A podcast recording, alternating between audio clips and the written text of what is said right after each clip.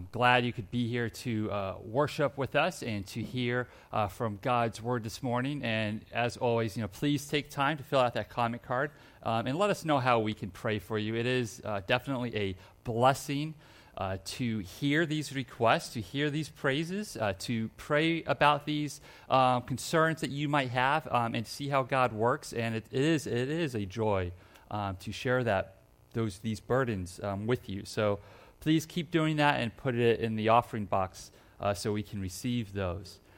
Um, before we begin, I do want to make a mention about the outline. Uh, once again, I, uh, I, made a change after I told uh, Ronnie what was the outline. Uh, main point one and main point three, just uh, swap those. I just changed the order of them. Um, so the third point is now the first point, the first point is now the last point um, for today's uh, message. And today we are talking about uh, verses being used out of context. This is our last week in our spontaneous um, spring break series uh, from the Gospel of Matthew. We'll be going back, um, Lord willing, uh, back into the Gospel of Matthew uh, next week to continue our journey uh, through that. Um, we, we, started with financial stewardship, went to the theology of worship. We talked about the significance of Scripture last week, and now we're going to pull out some examples of how people, uh, especially believers, will misuse uh, the text of Scripture. And we're, we're going to work through a process that ultimately, why I hope that we gain from here is it's not so much that these are the verses that people misuse, but primarily, how should I look at a text? How should I look at a verse that I see on social media or that's tweeted or that looks pretty on a poster? How should I really evaluate how to use this uh, verse, this text? So, understanding God's word rightly is necessary for effective use. Uh, the video there made a good example of that. Misunderstanding God's word could lead to some grave consequences. Um, we talk about how Scripture is living, but that does not mean that Scripture has many interpretations or many meanings that I should ask you on anything. What does this mean to you? And you come up with whatever meaning you want about that text. But rather, what it means is, is that the author, at the time of the writing, had a specific intention, a, a, a, um, a specific principle that he was trying to relay to God's people, and then that there are varying applications and how that um, works into our own lives. And today we are going to look at some popular verses that are misused and abused by non believers and, belie- uh, and, believers alike. We're going to look at uh, Matthew 18 uh, 20, uh, Philippians 4 13, and Jeremiah 29 11. And please understand, each of these verses I have misused, I have abused at some point, at least once in my own walk uh, with God. Um, so I have been guilty of this. I, I, thank God that He has corrected me, He has rebuked me uh, through other brothers and sisters in Christ and helping me understand uh, His word uh, properly um, and effectively. So let's talk about why verses are usually misused.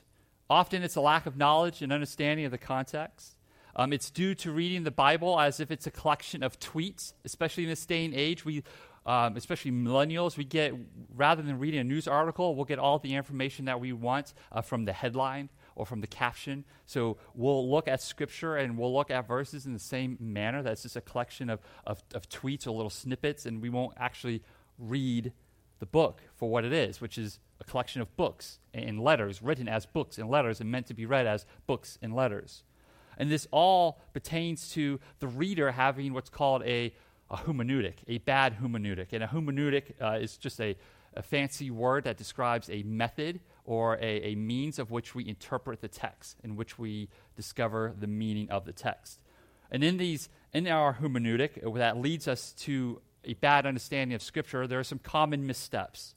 One is always thinking that the text is about you, right? That the text is about you. That whatever the verse is, it's about you. Or whatever the story is, it's about you. A good example of this is David and Goliath. There are churches out there, especially the prosperity churches out there.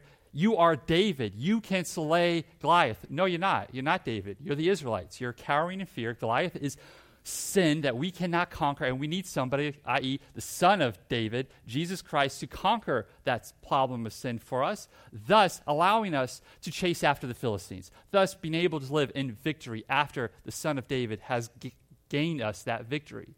So that's just one example of how we like to read ourselves into the text. We like to be the hero in all texts, points to Jesus Christ, not to us. All of it points to Jesus. Another misstep is ignoring the genre of the book or the letter that you're reading. Is it a narrative? Is it poetry? Is it wisdom? Is it prophetic or apocalyptic, like Revelation, which in a way makes it hard to understand sometimes which part is imagery, which part is literal? It can be challenging. Gospels are a combination of narrative, bi- biographical genre that proclaims good news. The epistles are straight up letters with specific people that they're addressing to, with specific context, with a context and a specific purpose. Sometimes we confuse uh, text to be prescriptive rather descriptive, or we think it's descriptive when it's prescriptive, meaning does the text tell us how it happened, just how it happened, or does it tell us how we should act as well? The book of Acts is full of descriptive texts as well as some prescriptive texts. We stumble when we read our feelings or beliefs into the text to find its meaning. This is called eisegesis. Eisegesis is when we read the meaning into the text, when we come to the text already with a, a prejudice or a bias, um, and we read into our feelings into the text to glean what it means, versus exegesis, which exegesis is we pull from the text what it means and apart from our feelings. Um, one example of this is in Romans 7, when, where Paul says, I do what I do not want to do, or for I want to do good, but I cannot do it. Most people, a lot of people look at that text and be like, he's talking about Christian experience. That's me. And you might be right on that, possibly. I, exegetically, I think Paul's talking pre conversion. He's talking about his experience under the law, looking at the te- context of, of Romans and where it falls. And Paul elsewhere says that you don't have to sin. We're free from that. We can give our members, our instruments, for works of righteousness, no longer to unrighteousness. But many of us, the people who think that is a Christian experience, the main reason they think that is not because of the contextual data that's before them, but rather because they can relate to it.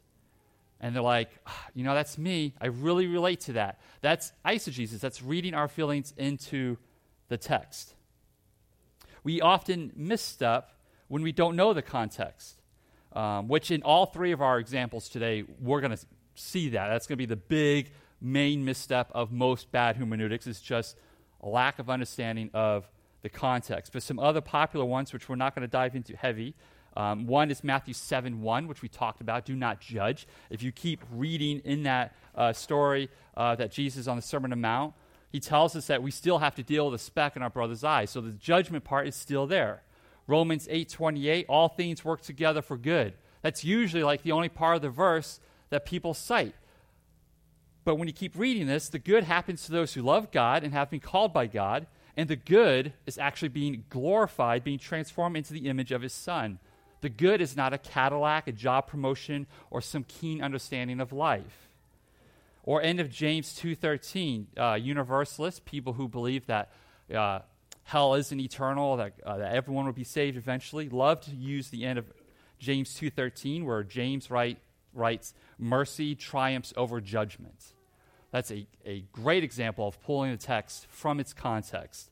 Uh, what James is talking about here, this judgment, every time the word judgment is used, does not mean it's talking about the final day of judgment.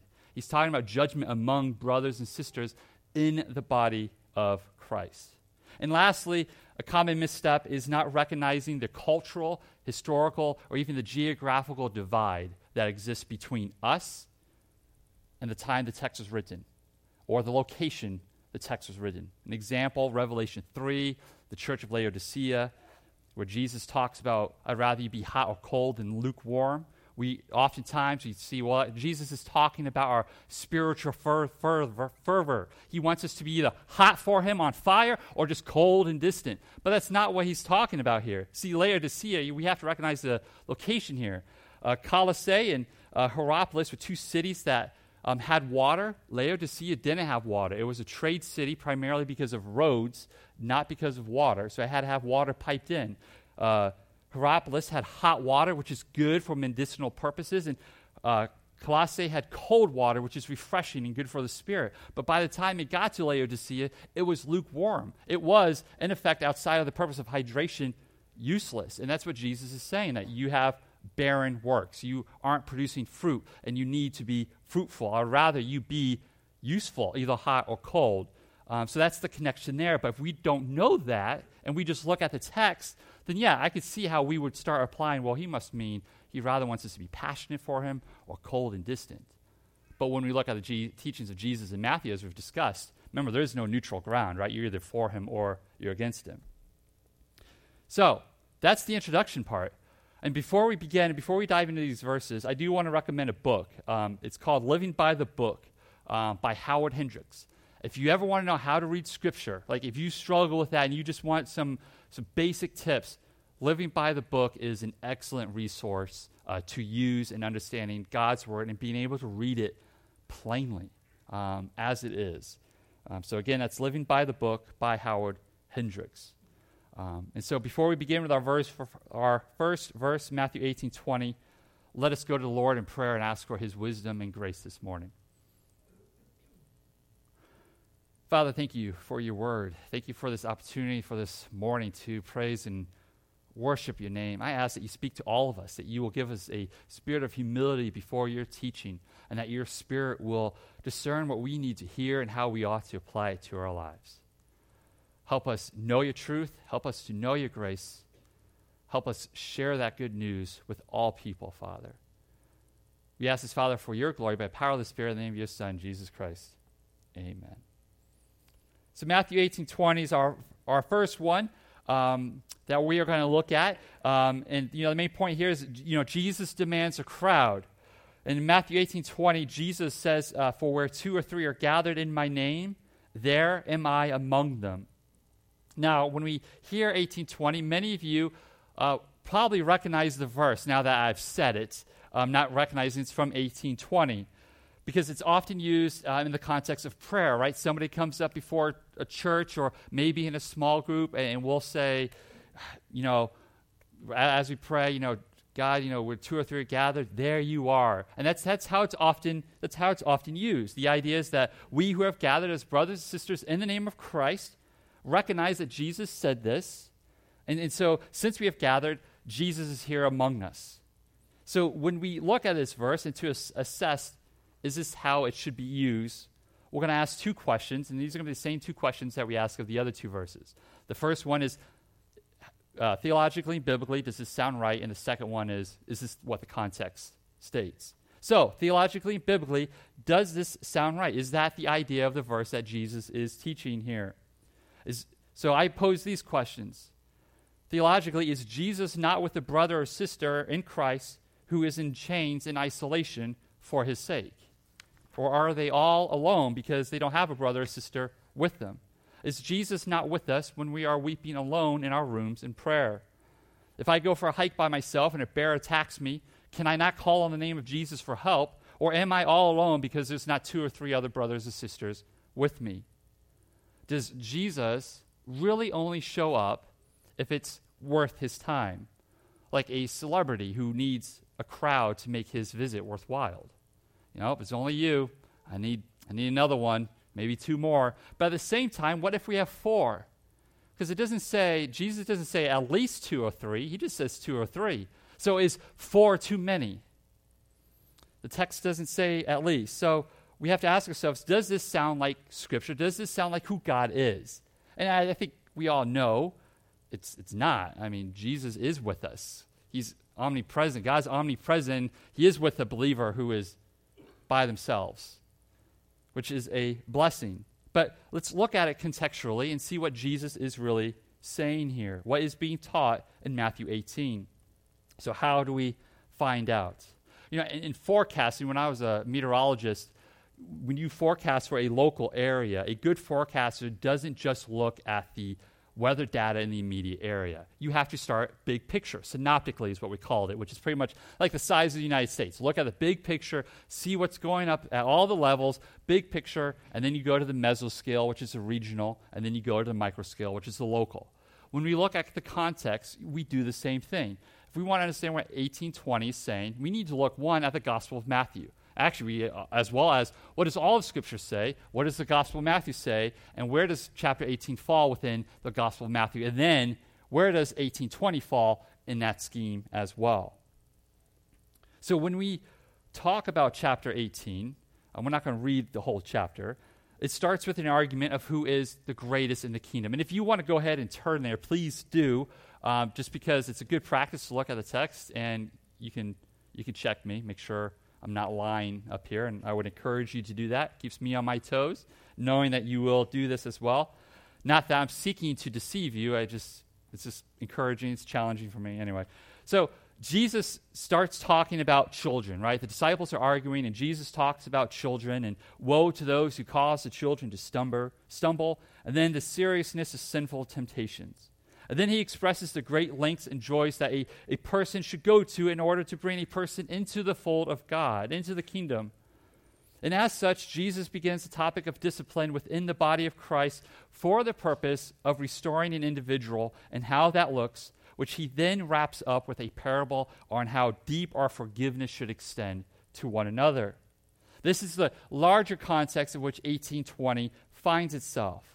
And of course, 18 finds itself within the greater context of Matthew, which is ultimately about the kingdom, the kind of kingdom that Jesus is um, bringing into the world. Um, and so that's the context of 18 and 1820. But more specifically, 1820 finds itself within the context of 1520. And we will read verses 15 through 20. Jesus says, If your brother sins against you, go and tell him his fault between you and him alone. If he listens to you, you have gained your brother.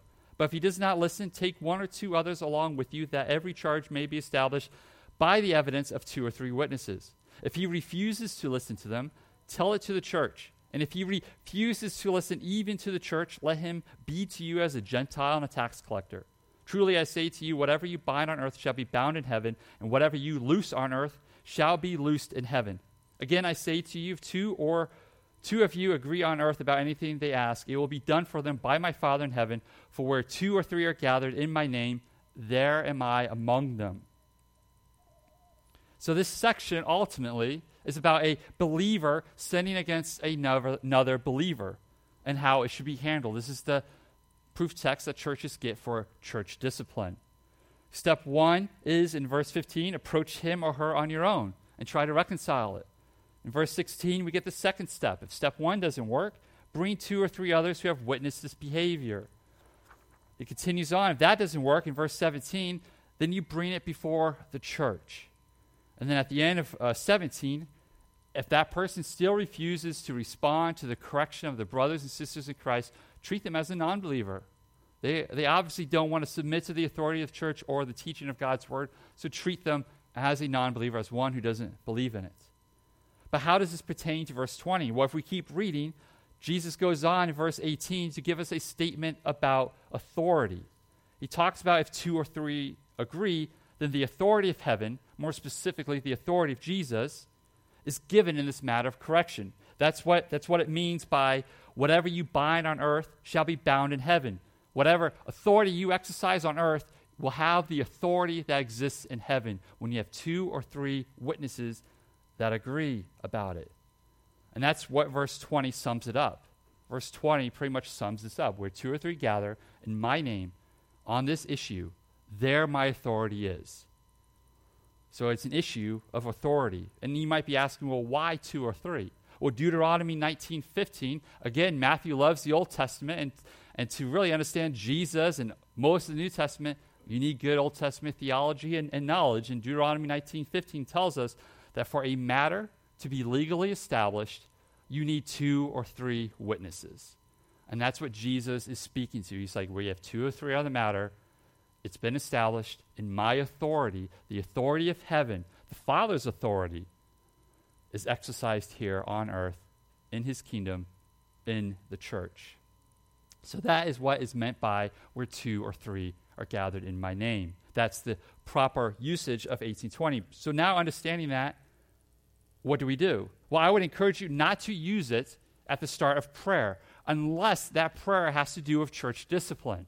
Then you are appealing to the authority of Jesus. That is an appropriate time to use it. But at the same time, if you hear somebody use that verse in prayer, don't stop the prayer and be like, whoa, that's out of context. Don't do that. It's not the time or, or, or the place. This verse, when taken out of context, I think is a low risk verse. Um, should it be corrected at some point? Yes, absolutely. But not during the prayer, and maybe not even right after the prayer. Maybe like right now, when we're kind of doing it, you know, I'm not really pointing out a specific incident or anything like that, though I have many in my head. We're just doing it now, kind of generally. Just proper teaching of the word should correct it over time. Now, what do I mean by low risk? I think the harm of misusing this verse is minimal. The theology behind it, the application on it, it's not going to lead anyone down some false gospel or believing in health and wealth or word of faith. Nothing that's heretical. Um, it's just a, a bad use of scripture. And it could potentially, if somebody was up here, if a pastor is preaching, if you don't have two or three, you ain't going to get to know Jesus or your prayer is ineffective. That's bad teaching. That should be corrected. That, I mean, that is heresy. I've never heard it used that way. I suppose it could be. Uh, but if it's just used like in prayer, just it's not, it's low risk, not too big of a deal. Now, these two examples, though, I have corrected people on the spot because I think these next two examples, Philippians 4.13, Jeremiah 29.11, when misused, are dangerous, and they are used to um, continue to um, teach and encourage health and wealth and word of faith movements. Um, so I would correct somebody on the spot when they misuse this for the sake of my brothers and sisters in Christ. So Philippians 4:13, we all know this verse. I, I, think many of us have seen it. We see it on TV all the time with athletes. It's, it's this is the um, inspirational. I can do anything, anything I want. I can do through Christ who strengthens me. Um, I had like you know Tim Tebow. He's got the little eye things on there, and uh, Steph Curry is known for this. And then, of course, you got Paul in prison writing this verse to kind of give you some background. I'm sure Paul was thinking about uh, these two stars flashing. I can do all things through Christ who strengthens me when he was in prison. Anyway, I'm jumping ahead. We'll talk about that. So, where do we see this often used? Sports, right? Motivating posters, um, Christian athletic apparel, Philippians 4:13. I can do all things, right? In the gym when you're lifting weights, I'm going to bench 225 because I can do all things through Christ who strengthens me. Whatever your dream is, go do it. You want to win that championship? You want to be MVP? You can do it because Jesus says you can. And you can do it through Him.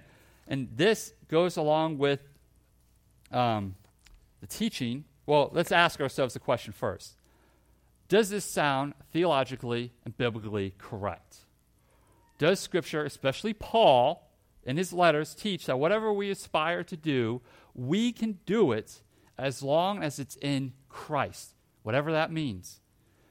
Is Paul saying, as Joel Osteen once said, most people tend to magnify their limitations. They focus on their shortcomings. But Scripture makes it plain all things are possible to those who believe. That's right. It is possible to see your dreams fulfilled. It is possible to overcome that obstacle. It is possible to climb to new heights. It is possible to embrace your destiny. You may not know how it all take place. You may not have a plan. But all you have to know is that if God said you can, you can. Now, Osteen, of course, he's, I'm not afraid to say he's a false teacher, he's a heretic. But the thing is, many other believers have grasped onto Philippians 4:13 as a battle cry to overcome adversity athletic competitions, other situations where the person is seeking a certain kind of blessing or a certain prosperity. And this is, in fact, one of the reasons I correct people because it is often used by health and wealth teachers and proponents and prosperity teachers, those of the Word of Faith movement like Steven Furtick and other false teachers of false gospels. 413 does contain the gospel, gospel message, absolutely, the correct gospel message, and we'll talk about that in a moment when it's properly understood. But in order for us to understand it properly, let's look at the context.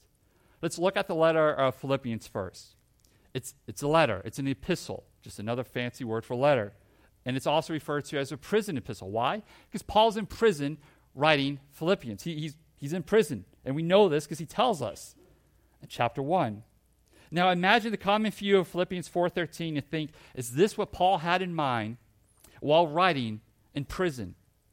Now let's look at the immediate context. We're going to start at 10. Verse 11, though, will probably be enough. But going to 10 is really the start of the section, and we'll read through uh, 13. It's not on the screen behind me. Paul writes, I rejoiced in the Lord greatly that now at length you have revived your concern for me. You were indeed concerned for me, but you had no opportunity. Not that I am speaking of being in need, for I have learned in whatever situation I am to be content. I know how to be brought low, and I know how to abound. In any and every circumstance, I have learned the secret of facing plenty and hunger, abundance and need. I can do all things through him who strengthens me. Notice the breadth of the situations that Paul covers here. He, he's talking about being in poverty. He's talking about being in abundance and, and being fully blessed and having no needs. And he's saying, in all these situations, even the one that I am in now, I'm content. I'm happy. I'm good. Because he's learned to do so through Christ Jesus. And this flows with the whole message of the epistle uh, especially falls in line with the key verse in Philippians 1:21 where Paul says for to me to live is Christ and to die is gain.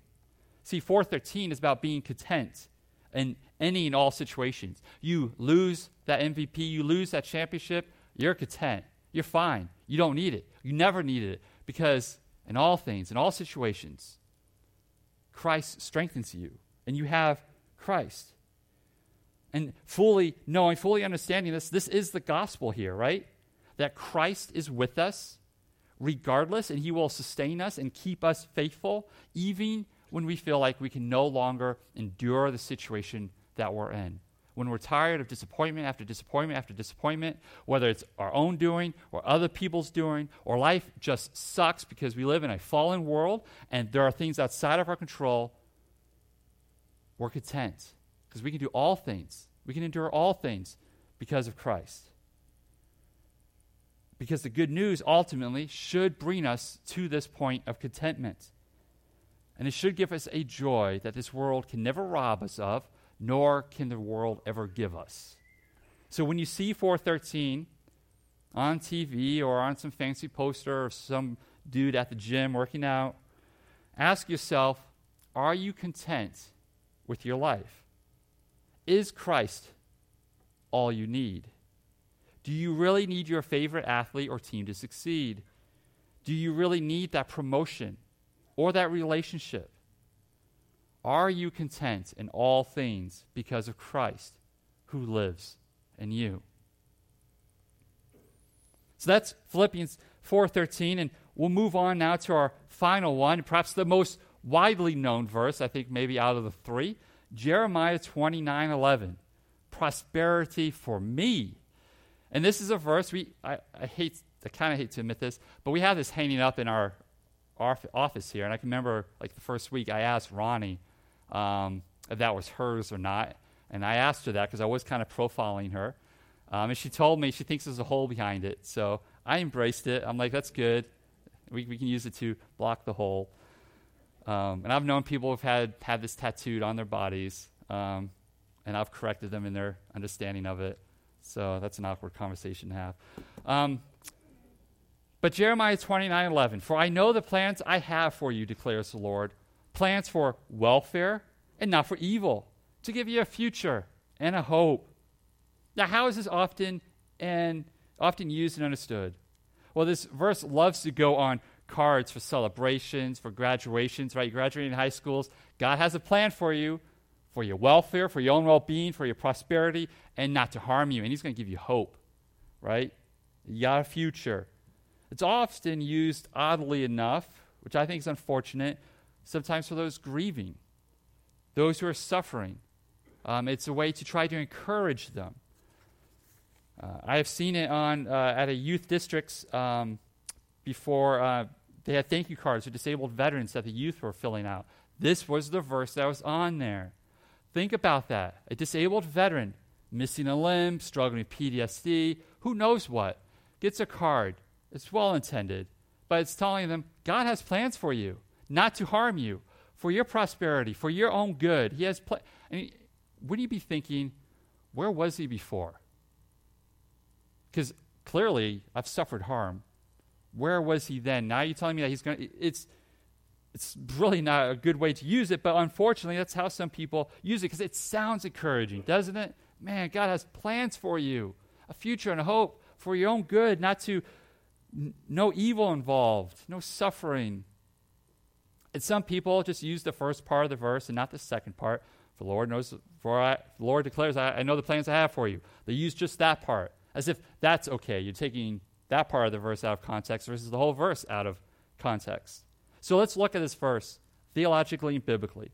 Does it sound correct in accordance with the rest of Scripture? And I think if we break this verse down in three portions, it'll help us kind of wrestle with this. Does God have a plan for us? Yes, absolutely. He desires that we be saved and transformed into the image of His Son as we seek and do His will. That's clear through all of Scripture. Do these plans, however, keep us from evil, calamity, suffering, harm? And do they guarantee our prosperity? If we look at Scripture as a whole, regardless of the book, the prophets, or apostle, or Jesus himself, we find that's clearly not true. Mean, look at what prophet did not suffer harm, did not struggle with the idea of suffering, was not rejected. Jesus was rejected. I, I mean, clearly that part does not fit with Scripture or with any theology that's rooted in Scripture. Do these plans involve a hope? Well, yes. I mean, the eternal hope of Jesus Christ, absolutely. Which in eternity we can look towards no harm and suffering. In that aspect, yes. So, in, in that regard, there is a hope, right? In the Old Testament, was always pointing to Jesus. Uh, Israel is always awaiting the arrival of the Messiah in this awaited hope, this promised hope. So, yeah, that, that part sounds right. So most of it kind of kind of sounds good. But is this verse addressed to us begin with? And do most people, when they cite Jeremiah 29 11, are they thinking about eternal salvation and the promise of everlasting life? In my experience, I've never seen nor have I heard it used in that way to point to people to the promise of the, of the gospel, to the promise of who Jesus is. And if that is the intent, why would we use Jeremiah 29 11 and not the plethora of other verses that teach that this hope is specifically addressed to all saints of the church? Now, you might be wondering, well, why are we posing this question? Well, let's look at the context and that will answer it. Contextually speaking, to whom is this verse addressing and what is the situation? If we back up just one verse to 10, it starts to clear things up. For thus says the Lord, when 70 years, all right, so we got a time condition here, when 70 years are completed for Babylon, a location, I will visit you and I will fulfill to you my promise and bring you back to this place. So, if you want to use this verse, you got to be living in Babylon, and you got to wait 70 years. You got to wait for the 70 years' time to be completed. You meet those two conditions, along with some more that we're going to talk about here, then maybe you can start to use this verse about your life. So, this promise of God, stated in verse 11, will happen after our conditions met one of time and location. But when we back up more and we look at the start of 29, we are told that these words are, one, a part of a letter that Jeremiah the prophet sent from Jerusalem to a specific people the surviving elders of the exiles, to the priests, the prophets, and all the people whom Nebuchadnezzar had taken in exile from Jerusalem to Babylon. So, for this verse to be addressed to you, Nebuchadnezzar, who's not living anymore, has to take you into exile, into Babylon, for this to be addressing to you. We're even told by whom the letter was sent the hand of Elasah, the son of Shaphan, and uh, Gemariah, the son of Hilkiah. So clearly, this verse, one, it's, it's not about anyone here. But beyond that, it's not about any one individual either. It's, not, it's, it's, it's, it's a promise it's given to a, a community, to a, a nation of people, specifically that of Israel. We Americans, we love reading scripture thinking that all the verses if they're not about us, they are about some generic individual, but not really. Sometimes God's talking about his people, his church as a whole, or the nation of Israel as a whole. And when we look at the verses that follow 29:11, we find that there are more conditions, that these plans for them, this hope will come only after they seek him, after the nation of Israel turns back to God and they pray to him and they worship him. Only then will God, God gather them back to fulfill the plans of welfare, welfare and not harm, and a future with a hope, a hope that is ultimately realized in Jesus Christ. So, what's the big deal, deal excuse me, about this verse if it's misused? Well, anytime we take a verse out of its context and misuse it, it shows a lack of concern for what the text actually means. To an unbelieving world, this sticks out. To the cynics and skeptics of God's word, who often know word, the word of God more so than most believers, when they look at believers who should be revering God's word as sacred, yet they toss around his word like loose change, what does that say about how we value his word? And ultimately, what does that say about the God whom we claim to believe? Second, this verse is commonly used by false teachers to promote health and wealth. Even if you don't promote the health and wealth gospel, especially in this day and age, you do so when you misuse this verse outside of its context. And I would say that anytime you quote this verse outside of its context of God's everlasting and enduring love for the nation of Israel in this time of history and in the promised hope of the coming Messiah, and all that that idea entails in regard to eternity, you're misusing the verse. We have all of Scripture to talk about the plans that God has for us in His Son. The New Testament is full of verses about this, about what the will of God is for our lives and what we can expect and the kind of hope that He has for us and that He has given us in His Son. And, and if you're wondering, to sum it up, the plan God has for our lives is that we deny ourselves, that we give up our dreams and passions, and that we exchange them for His will, His glory, His plans, and to endure all things necessary for His work to be completed through us, which more than likely will include evil and harm coming to us for his sake. And we do so so that we may glorify him and enjoy him forever. Again, it's not about us, it's about him. It's about him and what he has done for his glory, for his purposes. I do think Jeremiah 29:11 does point to Christ. I do. I think all the Old Testament does. Um, and especially on the side of the resurrection, we can look back to 29:11 and be like, that hope for Israel is Jesus Christ. But unfortunately, nine times out of ten, 2911 is used to point to ourselves. It's used to point to a fading, perishable hope of something tangible on this side of the on this side of eternity before Christ comes and truly wipes away every tear. So we've gone through these verses, and maybe for some of you, you're like, Yep. Or maybe it's new to you. Maybe you're wrestling with this. Maybe you're wondering why we did this at all. A, a rightful and proper understanding of God's word helps us to live out Romans 12, 1, 2, where Paul writes, I appeal to you, therefore, brothers, by the mercies of God, to present your bodies as a living sacrifice, holy and acceptable to God, which is your spiritual worship. Do not be conformed to this world, but be transformed by the renewal of your mind that by testing you may discern what is the will of God, what is good and acceptable and perfect. If we don't know the Word of God properly, in its proper context, we cannot renew our mind effectively, and we cannot discern what is the will of God. Thus, it makes it more challenging for us to know what is good and acceptable and perfect. This also allows us to live out 2 Timothy 2:15. We briefly spoke about it last week, where Paul writes, do your best to present yourself to God as one approved, a worker who has no need to be ashamed, rightly handling the word of truth. Last week, when I spoke about how all you need, what you should focus on when you're reading Scripture, is just reading. I think all three of these verses, if you just read, just read, you would figure out what they mean. I don't think anything I've given has been deep or like, oh, wow, that's mind blowing. Like, if we read the context, quite often, that we don't visit the context enough. And if we just swim, if we just dive into Scripture on a regular basis and just reading it, just getting those words in our heads, this would all come together, I think, rather easily. Again, it's just like a puzzle. Keep looking at those pieces, you keep looking at the big picture, and you start figuring out where those pieces go. Just over time, they become more and more familiar, and you see all the details. Thankfully, God is patient with us as He has been patient with me, continues to be patient with me. I still learn things about God's Word that I once, sometimes when I prepare sermons, I'll go to a verse intending to pull it for my purpose. And then because God has continued to ta- teach me His Word, I'm like, oh, I misused that last time. And that happens.